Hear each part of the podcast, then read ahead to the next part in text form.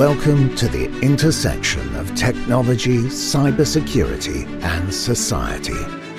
Welcome to ITSP Magazine. Join us on our journey into the past, the present, and the future as we explore the relationship between technology and humanity. Together, we are going to find out what it means to live in a society where everything is connected and the only constant is change. Knowledge is power. Now, more than ever. Nintex is the global standard for business process management and automation.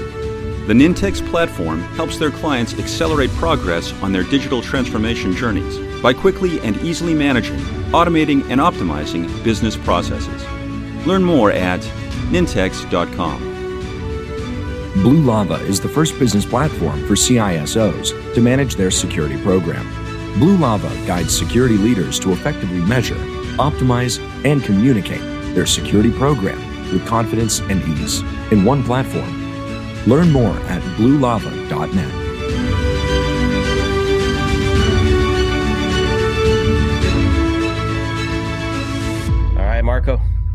Sean, you're gonna get bored with this, but I'm gonna say it anyway. Story time. Is it story time? Yeah, always story Is time. it story time today or story time tomorrow? Story time in the future. In the future. It's the uh, it's the world we want, or is it? I have no idea. Let's see. Exactly. There are uh, there are some scenarios that we're gonna look at today, and uh, it's it's more about technology and cybercrime. So we're not gonna predict the lottery numbers or anything like that. So if people are listening for that, it's time to switch podcast. but this is gonna be interesting. It's with uh, a, a good friend of ours and a new friend of ours. Uh, hopefully, after this, if we behave well and uh, and we're gonna look at uh, 2030 from what I'm understanding. You know, 2030, but but also rooted in work that these two have done, uh, looking at 2020 back back in the day. So let's get into it, Marco. First Yeah. off, Let's let- let's figure out who we're talking with here. so Yeah. we have uh, Victoria Baines and, and Rik Ferguson. Thank you both for joining us. And Victoria, I'm going to pass the ball to you. Uh, quick few words about uh, what you're up to and uh, the, the passion or the driver behind uh, this particular research and, and work you're working on. Hey Sean, hey Marco. Um, yeah, I'm actually thrilled to be speaking to you today with Rik about Project 2030. And and yes, as you rightly say, it has roots in the the prehistory of cybercrime futures back in 2012 when I was a Europol officer. So I was working at the European Cybercrime Centre, and I retrained as a, a futurist. And I thought, you know, we've got tons of these short term threat predictions come out every year, and that's all well and good. But quite often they say the same as last year, but a bit more. So we're going to see more of these threats that we saw, you know, for the last few months. They, of course, have their place. They're really useful.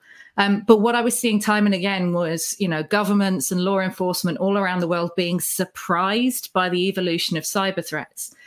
And I thought, well, look, we know a couple of things about cybercrime and cybercriminals. We know that there are people out there who will always want to do bad things to other people. And we also know that criminals will make the best use available of the tools that are out there at their disposal. So, with those two constants, you can kind of hazard a guess, an imaginative guess um, at how cybercrime will develop in the next few years. So in 2012, we got a team of folks together, and we also worked with Rik and his team at, at Trend Micro to build a world, right? So rather than saying, right, how will this particular threat, how will ransomware play out um, in the next few years? We look at building the world with reasonable technological developments to a certain horizon. And we picked 2020 um, so we developed these scenarios. Um, it was actually a, a fictional uh, state called the Republic of South Sylvania. Um, we had a central character who was a female, which in 2012 was quite unusual for, in law enforcement, dare I say. Um, and we we kind of played out um, those scenario narratives, how technology could be misused, as it applied to governments as cybersecurity stakeholders, um, to businesses, um, but also to individual citizens. And, and all of those kind of interacted and interweaved with each other. Um, then in 2020, um, Rik and I had kept in touch, and Rik said, "Hey, I wonder how we did. We feels like we hit a lot of really good bases there." Um, and so Rik and the team asked me to start reviewing how we did, right? And this is something which doesn't happen very often. Not only were we, to the best of my knowledge, the first group of people to start looking at cybercrime futures, but also it's the first futures exercise that I know of where we kind of did our own scorecard and tried tried to work out how well we'd done. Actually, it turned out we hadn't done that too badly. Um, and I reckon we got all well, but we, did, really well. Sorry, Brett. To be, to be less British about it, we did really damn well. We, we, did all right. we got all but two, I think, of the criminal threats um, that actually transpired in in 2020. Um, and I've, I've I've overlooked a really really important part of 2020, which Rik can tell you about. Jumped ahead, Rik. I apologise. That's all right. We'll be all over the place in this podcast, I'm sure. oh, yeah, of course. Rik, it's your turn. Exactly. Go um, for it. Well, I mean, yeah, there's, there's, um, to paraphrase a comedian you never will have heard of, there's more. Um, Vic knows what I'm talking about. Um, so, um, uh, with with Vic's group at Europol back in 2012, we published in 2013, um, and at the time, and to be honest, I don't know if it's just me. Maybe maybe you can sanity check me here. For me, 2020 always always felt like it was still a long time away. Even at the beginning of 2020, it still felt like that was a year in the future. So it was a really great milestone to have. Um, and we were involved at Trend. I think we were initially asked to do the um, the baselining part of the exercise as relates to the cybersecurity industry. So to look at all of those short term predictions that that Vic was talking about and to try and find some common ground or, or consensus at where does the weight of industry opinion sit in the year 2012 about what's coming over the next 12 months. So then what can we extrapolate out from that for the next eight years? Um, when the report was finally published, we in within Trend, we were like, "This is great. This is amazing stuff. We're really lucky to have been involved, and it's turned out really well." Um, but we want to do more with it because one of the things that I think we're really good at in our industry um, is talking to ourselves and talking to an echo chamber and preaching to the choir and not really engaging the people that really need to be engaged in the conversation.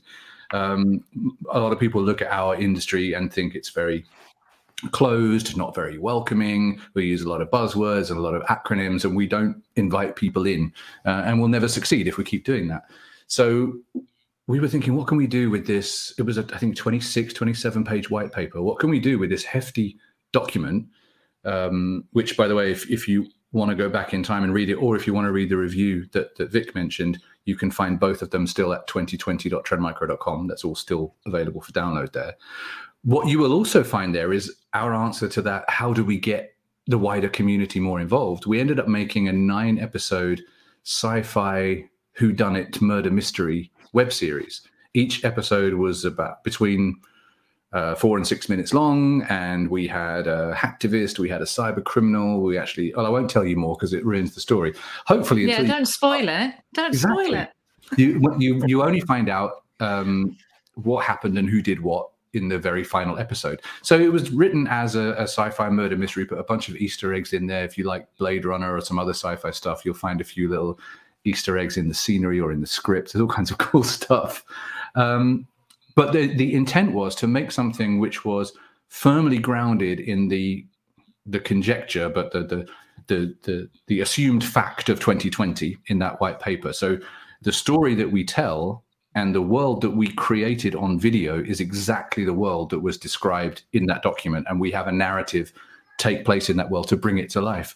Um, and what we have done um, subsequent to that, because everyone at for literally all the years after all this got released in 2013 has been bugging me constantly saying, when are we going to do the next one? That was amazing. Can we do it again?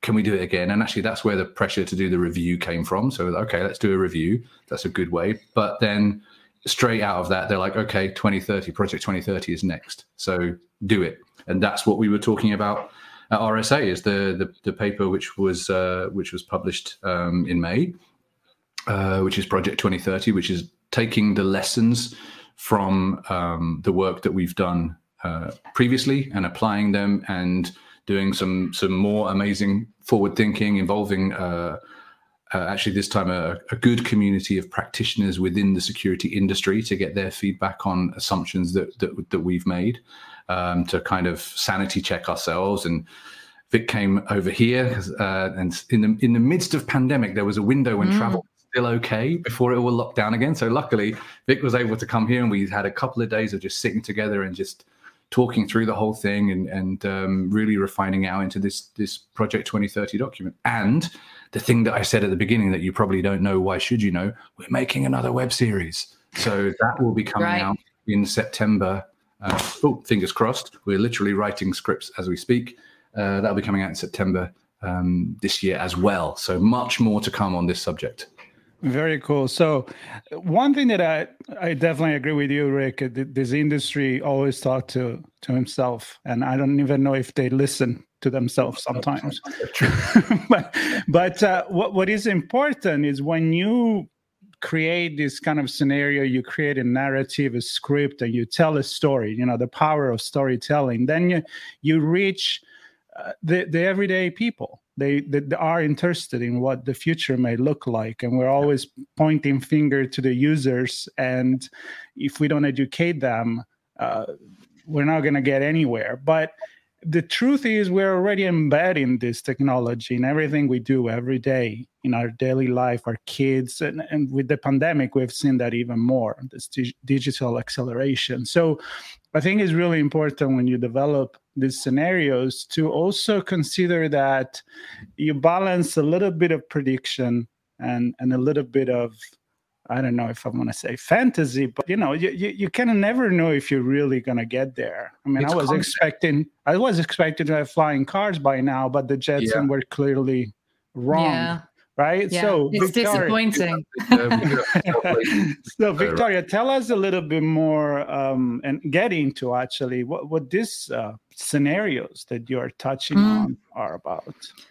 And, and you know, Marco, you've described the process really well because I, I always describe it to people as um, it's um, an artistic endeavor based in scientific methodology right so we we mapped out a really clear quite simple methodology but you know you do a whole load of open source scanning to find out you know what patents have been filed for particular um, you know technological tools and particular um, technologies um, then as Rik was saying, you test some of those timelines. So, um, you know, we did a, an online survey with over 100 uh, practitioners, information security experts, data um, protection and privacy experts. And we asked them bonkers questions like, for instance, the, and the one that always sticks with me, Rik, is um, by 2030, we will print our own food at home. Yeah right? And then you ask them, is that reasonable? Is that too ambitious? Is that not ambitious enough? And actually, we consciously, to, to make it more interesting and make it more thought provoking, because it's only a possible future, not a straight threat prediction. Um, you know, we, we said to them, well, we're gonna we're gonna aim to be actually slightly too ambitious. So not necessarily the flying cars scenario, but we don't want to be under ambitious because then we're really just describing next year which is you know yeah. the kind of defeats the object of doing something that's a little bit more creative um, so the world that we've created um, unfortunately you know we had this discussion when you've already done a, an exercise like this it's really tempting to say, okay, well, we'll go back to the Republic of South Sylvania. But you can't do that, of course, because it's got to be a 2030 that springs off from the 2020 you've already described, right? So you're kind of you're playing with people's futures like that, which is quite a responsibility. Um, but for 2030, we thought, right, a different uh, fictional uh, government and city states. And I wanted to get, and I think, you know, we we both felt that I'm, I'm speaking on behalf of you. My my, my co-creator, my co-creator and I um, wanted Even to kind of hit in the naming of the country as well. I think exactly, Yeah, think, she right? absolutely was. She absolutely yeah. was. I think we've probably got a word each. Um, that, that this fictional city state is called New San Joban, right? So it, it's all that uh, you know the the the best that we have of um, kind of high tech East Asian culture, the best that we have of Silicon Valley, and then putting the kind of absolute novelty on it. Um, and that and that's really where we came to in, in New San Joban. Um, and we have uh, a manufacturer because we wanted to focus also on some of the supply chain aspects that we already know about, but additive manufacturing, uh, additive manufacturing in space you know 4d printing in space, space. yeah. you know. talk about it. Talk about it in space. That's my rule of thumb um, life. and um, and really you know trying to think about how some of the current concerns that we've had over the past few months about techno wars about trade wars between some of the world's largest powers and how that's brought technology very much to the forefront of, of geopolitical wrangling you know how that might play out um, in a little city state like New San Joban. But it's a smart city state. It's a city state where, you know, we've talked about uh, the context of the pandemic and everybody working from home and, and, and lockdown and all of that, really looking about uh, uh, not going back um, to old ways of working and what would happen if a city state really embraced that and, um, you know, recolonized its its commercial uh, spaces in city centres. Um, and yeah, we you had know, a you lot didn't, of discussion yeah. about the the the lasting effects and and of course mm. the ones that weren't lasting of the pandemic because we had started talking about and discussing Project 2030 before COVID. Yeah. Um, that it, as in airing the possibility and and and so once you've aired the possibility every so often you you come back to it and you think about it and you think oh yeah i wonder i wonder what if and then the world changed and the world changed, you know, un- under our feet for all of us. Uh, and it had to radically alter a lot of the assumptions that we had made um, prior to actually setting them down in writing as well. So we had to think, you know, what what kind of things will stick around for good, will change the way that we live, will change the way that we work, and what which ones are transient. You know, they, they, they we put them in place because we have to, but very soon we'll go back. Um, and Rik, maybe can you, can you give us some examples of the scenarios that you're painting? Because I often find you, you mentioned we talk to ourselves in the industry. I often think that we also keep tech separate from the kinetic or physical world, and tech kind of does its own thing, and then we we live in our physical space.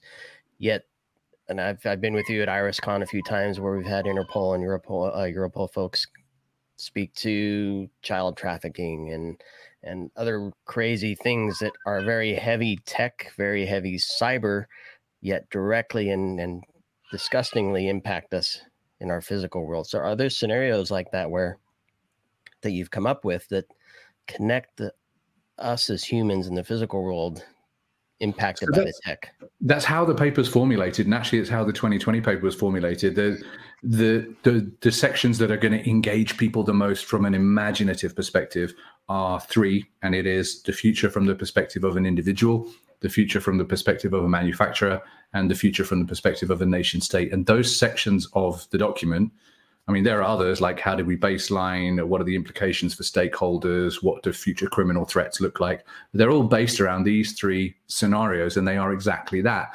And so, you know, I was talking about what kind of changes will stick around and what will go. Um, our protagonist, uh, she um, lives at home with the kids and she works from home because most people now work from home. The offices are remote, even in another country. Nobody really has to travel to work. In this, in New San Joban, um, public transport rules all, um, and environmentally conscious public transport transport uh, rules all. And we go into actually a great amount of detail about how that um, microeconomy functions in terms of fuel and power and electricity. And we also say, for example, that in the um, in the downtown areas, she she works at home and she plays downtown because the downtown has been recolonized for uh, clubs, coffee, uh, recreational areas. The traffic's gone, the offices are gone because what companies did after the great pandemic uh, was to begin to divest themselves of their property portfolios. Uh, and over the intervening decade, uh, cities, states, towns have all had to find new ways to repurpose that real estate because, um, you know, remember white flight from New York City in the in the seventies. They were faced with a rapidly emptying um, city center, uh, and no no town or state can can allow that to happen because it descends into into madness or at least disrepair very very quickly. So it's all recolonized and focused around recreational and leisure activities. From the consumer perspective we talk about um, sensors in and, and, wearables within clothing within uh, home equipment that deal with uh, diet that deal with exercise that deal with uh, reordering clothes that are in exactly the right size because your clothes know when your waist has got bigger by two centimeters or whatever it might be.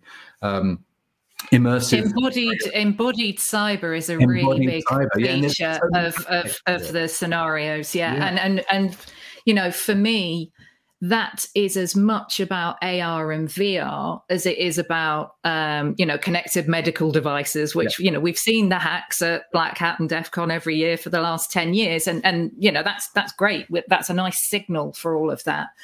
But you know, let's not forget about the neural implants that are coming our way sooner than we than some of us would like. Um, yeah. And also, one of the things we really thought about was how does influence operations and disinformation work when you're not looking at a screen at arm's length? When content is being delivered right in front of your eyes and you can't step away from it. So, you know what are the mitigation measures for that? Yes we're going to need technical measures to to deal with that but also how does that affect humans and the need for them to have critical thinking skills perhaps more than ever because they can't step away from the screen. It's going to be delivered right in front of them. And that will include of course kids who will be you know very very soon not even in in 2030 but using AR and VR much more in, in gaming, but also in education. How does that play out over the next few years? And also, where's the intersection for cybersecurity professionals um, in terms of responding to incidents like that with mental health professionals? That, that, that those two worlds, which really have had very little connection, I think historically, will begin to move much closer together. If you're talking about having illegal and criminal activity that can have lasting mental effects, then those those worlds necessarily uh, will have to get much much closer. So there there are a lot of um, really interesting, and this is what what Vic was talking about at the beginning when she said, you know, when we put all of these things together in one, because this is all the advances that we thought reasonable um, that we could fit into one document, uh, but we have them all taking place in one very small Singapore like nation state, right? One like city state. We're, what we're not saying is that all of this is going to happen in a single location. This will all be globally distributed. But in order to be able to draw out the interdependencies uh, and the, the consequences and the cross pollination of uh, of change, uh, if we put them all in one place, it allows you to to work out well if the, if education one of the things we say for example is instant access to all of the world's knowledge means that the system of education has changed its focus from being one based on knowledge acquisition to one being based on knowledge processing which is a fundamental change in how you educate kids right? Because all the world's knowledge is instantly available nobody has to learn anything anymore. What they do have to learn is how do i deal with all these facts? What do i do with all these facts um, and, and putting all of these things together in in one smaller geographical area allows us to to work out what that might mean. So I have a question because I'm envisioning this uh, Mad Max future, but it's not that bad. Hey, there's there there is no petrol, but I think for a different reason.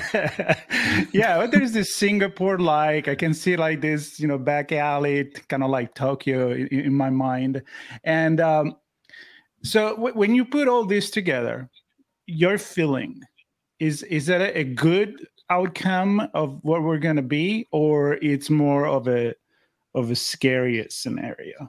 And I'm sure there is a little bit of both, but you know, like Victoria, like what's your feeling mm. when you were like grouping this thing together and like draw a line and be like, hmm, good, hmm, bad.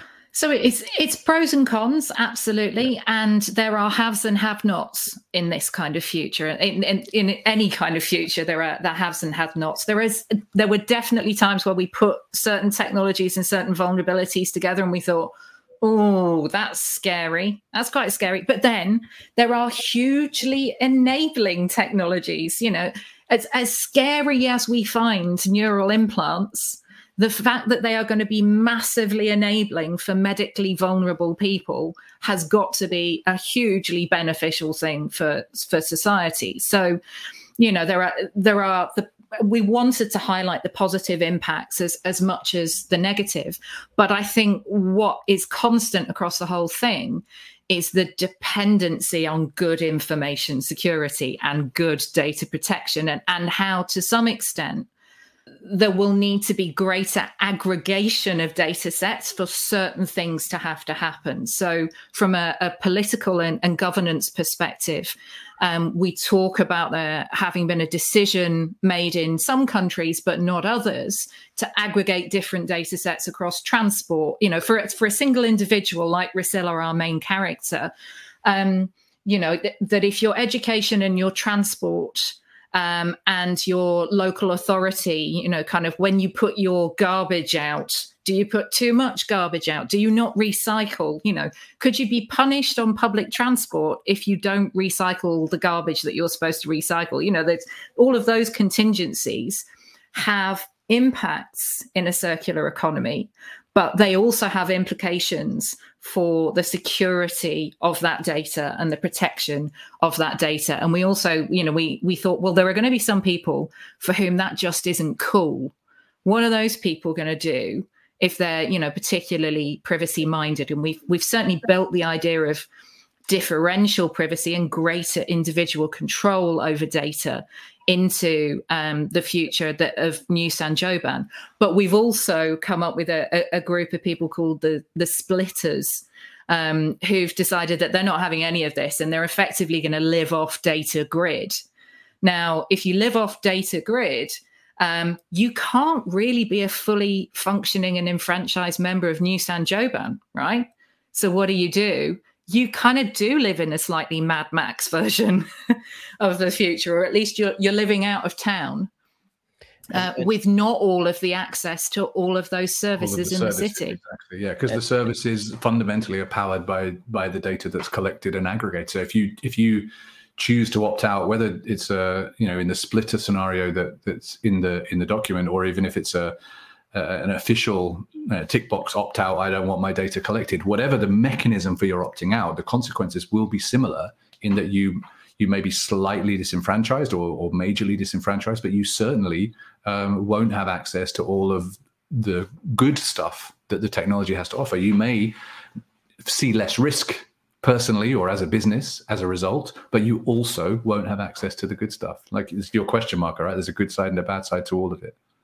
So, Rik, or or Victoria, who's creating this world? Is it a government entity? Are they elected through democratic processes, or are they uh, military controlled? Is it a commercial entity like uh, like a SpaceX or an Amazon, so this... or, or is it some powerful, wealthy Skynet? Yeah, it's actually Arnold Schwarzenegger is in control of the whole thing. Uh, Obviously, forward. I knew that. Um, but no, it's. I mean, we what we're trying to, or what we have hopefully done, is describe an extremely plausible in any uh, democratic uh, country of today future a decade from now. Like I said, globally distributed and gathered in one place, but plausible within a de- democratic country. So the the government of, of New Sanjoban is uh, we don't make any special provisions about the power they have or the, the way that they exercise or wield that power.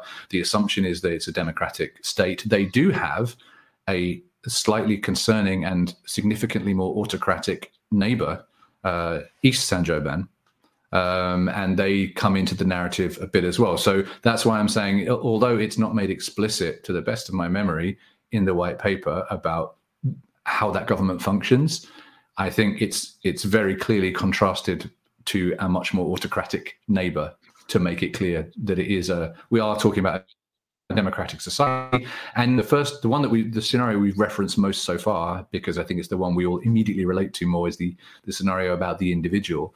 But there is a, a, a section about manufacturing, which has a, a, a, big company called Corlo, who have a 200 year um, pedigree of making rubber based materials. I'm sure you can find allegories for that in today's world in lots of different companies and countries um, and how they were forced to diversify during the great pandemic. So they found themselves making stuff for uh, medical purposes, and that's led them into the future that they're in today. So the world of enterprise has a huge role to play, just as it does in in you know Western democracies that, that we live in. Um, that's where where a lot of innovation happens because that's where there's investment, that's where there's money, that's where there's higher salaries to attract uh, brighter minds or whatever it may be, right? But uh, and the third scenario is all about um, about the government. It is a, a city state. It is deliberately a smaller nation, again, so we could draw out those interdependencies and things, uh, but nevertheless, a democratic one. In fact, right towards the top of the document, uh, we talk about a referendum that had recently taken place about whether the citizens agreed to aggregate their data or not for government purposes. Uh, and it was a close run thing 52 48 uh, against. So it was accepted as the will of the people for now. Mm. And it's cool that you asked that question because it's exactly what we were exercised with, right? When we were thinking about how New Saint-Gobain would look and be governed. Um, you know, we were thinking, well, there are, you know, massively innovative uh, slightly more autocratic societies already in the world of 2020. And we've got that big standoff between the US and China. How does that play out in, in the world of 2030? How do c- countries that have different governance regimes um, you know operate in that world and and so to some extent that that exactly you know it colored our choice of creating this alternative Saint-Gobain that's just next door, but has a slightly different approach to governance, privacy, and information security. And I think that's particularly in the context of things like, you know, autonomous, uh, lethal autonomous weapons systems and that kind of thing. Yeah, let, us uh, as we get close to the closing here, uh, maybe let's touch on the, the cyber crime element. Uh, and I don't know, is it the the nation states against each other still? Are the splitters uh, f- factioning and, and breaking off to become cyber criminal? Where, where does that land in this? Similar threat actors to today. Um, because that kind of you know the players don't really change what changes to a certain extent is the rules of the game rather than the players or the game itself the game for for career cyber criminals, the game remains about uh, making money. For nation states, the game remains about espionage or or commercial advantage. You know, those are perennials. And certainly within the next decade, I don't expect any of those to go away. Um, and actually, when when we were talking about the um, the types of crime we would we would see, the categories that they that they come in, are all very familiar. They're all about um, unauthorized access. They're all about unlawful interception, exposure of data, manipulation, denial of service. But it's about the ways in which those um, those threats come to life and the effects and the me- so the mechanisms to to carry out an attack and the effects that that attack has once carried out. I'm conscious that I'm speaking too much. So I'm going to let Vic Elaborate. Well, there's there's one really really good example of that, right? So we we were talking about okay, so how can AI be misused? And there are some obvious ways that AI can be misused, right? And you can go into the whole rogue robot scenario and all of that.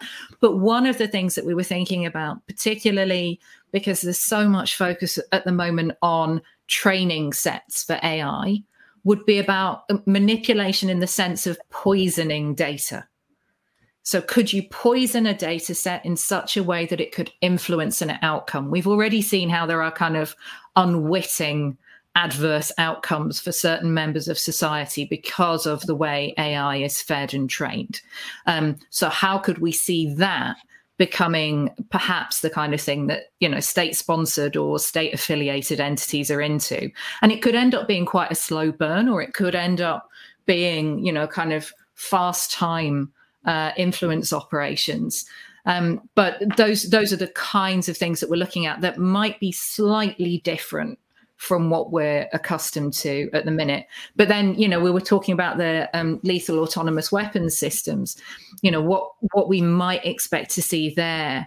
that is that is perhaps closer to irresponsible cyber behavior let's say some of the some of the cyberspace governance stuff that we see at the moment rather than uh, financially motivated cybercrime per se is that you know people we know that some countries don't always stick to the rules.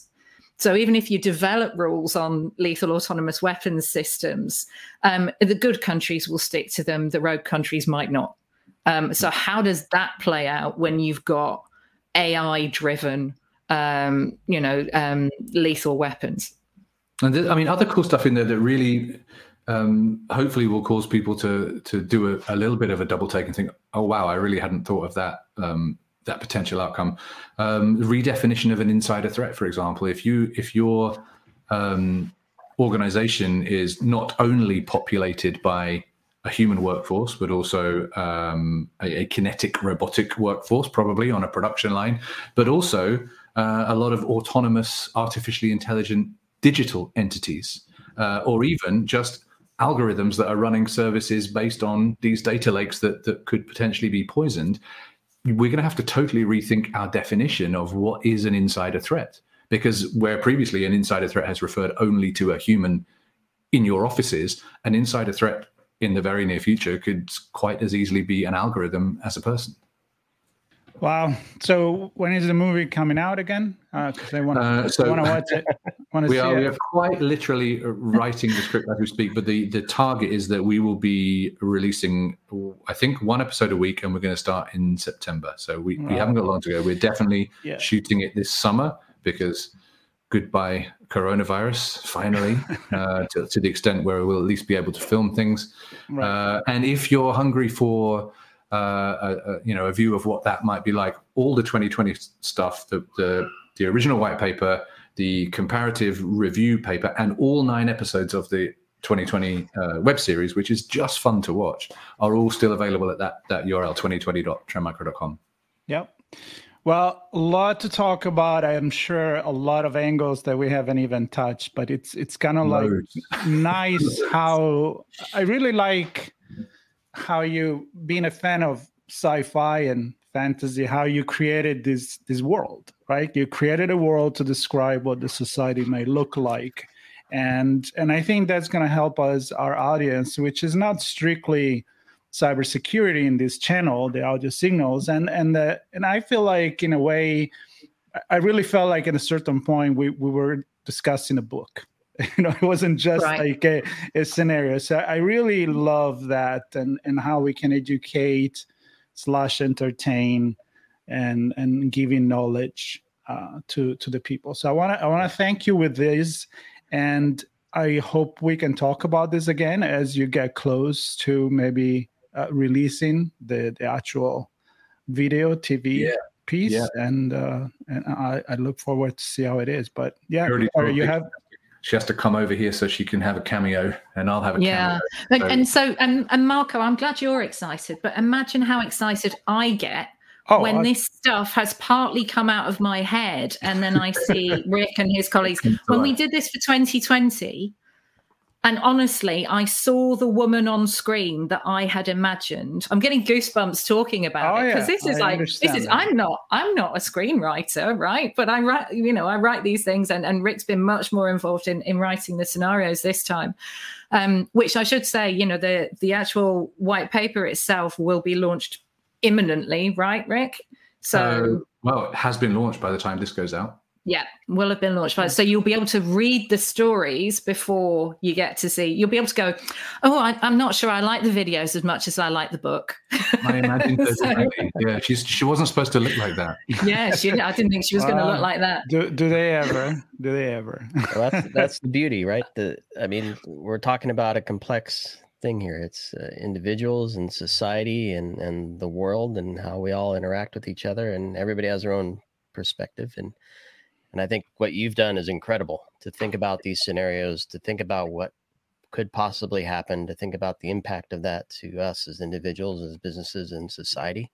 Uh, incredible amount of work, and to bring it all to together in a story that that the general population can understand even even better. So, hats off to both of you, and uh, really appreciate you, you, sharing with us here.